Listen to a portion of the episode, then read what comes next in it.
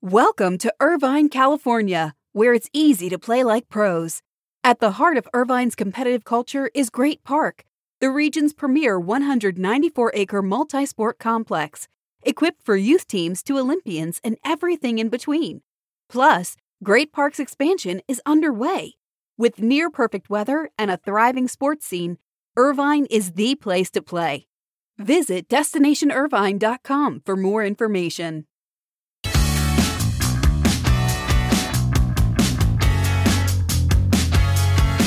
It felt like we hit the Wayback Machine last night as Bob Stoops was patrolling the sidelines for Oklahoma for the first time since 2016.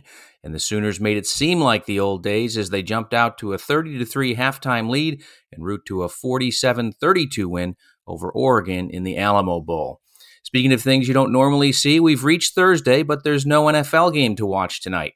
Good luck making it until Sunday. Between now and then, we'll close out the year try to remain hopeful about what lies ahead in 2022. Good morning. It's Thursday, December 30th, and this is your SBJ Morning Buzzcast. I'm David Albright, filling in for Abe Madkour. The NHL is following other leagues and U.S. government guidance by cutting COVID 19 isolation times for players and personnel to five days under certain conditions and where it is allowed by local laws. The change went into effect Wednesday and applies only in the U.S. because of stricter pandemic regulations in Canada. The league and NHL Players Association agreed to the updated protocols, which apply for the next two weeks before they will be reviewed. Players, coaches, and staff who tested positive for the coronavirus can return after five days if symptoms are gone or resolving themselves with a negative PCR test or two negative rapid test results taken more than two hours apart. The 10 day isolation requirement remains in Canada. The NBA and NFL previously reduced to five days after the U.S. Centers for Disease Control and Prevention issued new guidance.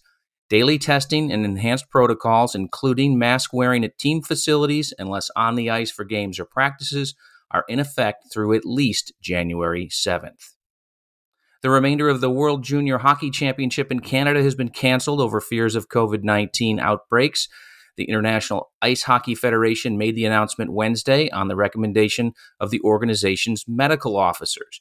Citing the spread of the coronavirus and the Omicron variant, the IIHF canceled the rest of the tournament to ensure the health and safety of all participants. Two games had already been forfeited because of positive coronavirus test results among U.S. and Czech players, and another was imminent with Russia.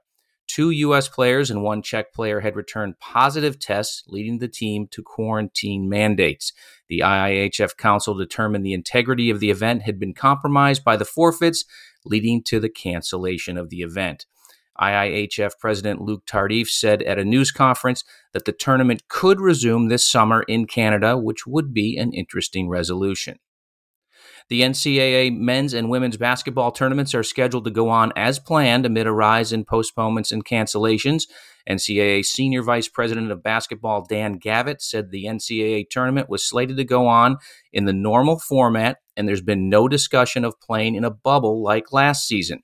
Gavitt said there was no reason to alter plans for the 2021 22 season since it started on time and there are a variety of mitigation aspects to combat the virus, including vaccines and boosters.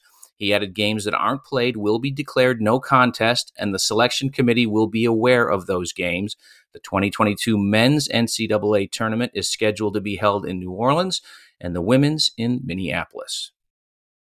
The NBA averaged 4.1 million viewers for the five games on ABC and ESPN on Christmas Day, marking the lowest figure since the league expanded to a five game slate in 2008 and the lowest since ESPN acquired NBA rights prior to the 2002 03 season. The league had strong headwinds on Christmas, primarily from the Browns Packers game on Fox and the NFL network in the late afternoon window. That game averaged 28.6 million viewers, which is the second best NFL game this season to date. There are also a few players missing from the marquee Nets Lakers game as Kevin Durant and Kyrie Irving were in COVID isolation and Anthony Davis was out with an injury. The Nets Lakers game averaged 5.8 million viewers on ABC and ESPN, down sharply from 7 million for the Mavericks Lakers last year. It's the lowest for a Christmas primetime game since ABC alone averaged just under 5 million for Rockets Thunder in 2017. In the late night window, Mavericks Jazz on ESPN averaged 1.5 million, which is the least watched NBA Christmas game since ESPN averaged 1.4 million for T Wolves Thunder in the 8 p.m. window in 2016. The Tampa Sports Authority will present two reports to the city of Tampa and Hillsborough County regarding the Rays' plan to build a ballpark in Ybor City, according to the Tampa Bay Business Journal. TSA President and CEO Eric Hart said that one of the reports will focus on the Rays' preferred split season model, and the other will analyze the Rays staying for a full season. TSA hopes to have the analysis finished by the end of the first quarter of 2022. The Rays have yet to release renderings, but they said the stadium would seat about 27,000, serve multiple purposes, and cost about $700 million. We'll end on a quick programming note on the 2022 preview extravaganza of the Marchand and Ourand podcast. Andrew and John preview the people who are going to have the best and worst years in 2022 as part of their Who's Up, Who's Down segment. Topics include Amazon's plans for Thursday night football, gambling companies' push to create and pay for content, and the future of regional sports networks. Marchand and Ourand preview the rights deals that are coming in 2022 with Sunday Ticket, the Big Ten, MLS, and Formula One. And they offer a preview of what viewers should expect the Winter Olympics and World Cup. You can listen to the Marchand and Ourand podcast on Apple, Spotify, or wherever you get your podcasts. And that's your SBJ Morning Buzzcast for Thursday. I hope everybody has a great day. And from everybody at Sports Business Journal, we wish you all a safe, happy, and healthy New Year's holiday weekend. And we'll see you back here Monday morning.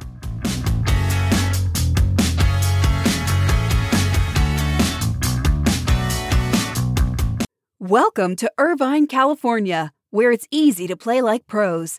At the heart of Irvine's competitive culture is Great Park the region's premier 194 acre multi sport complex, equipped for youth teams to Olympians and everything in between. Plus, Great Park's expansion is underway. With near perfect weather and a thriving sports scene, Irvine is the place to play. Visit destinationirvine.com for more information.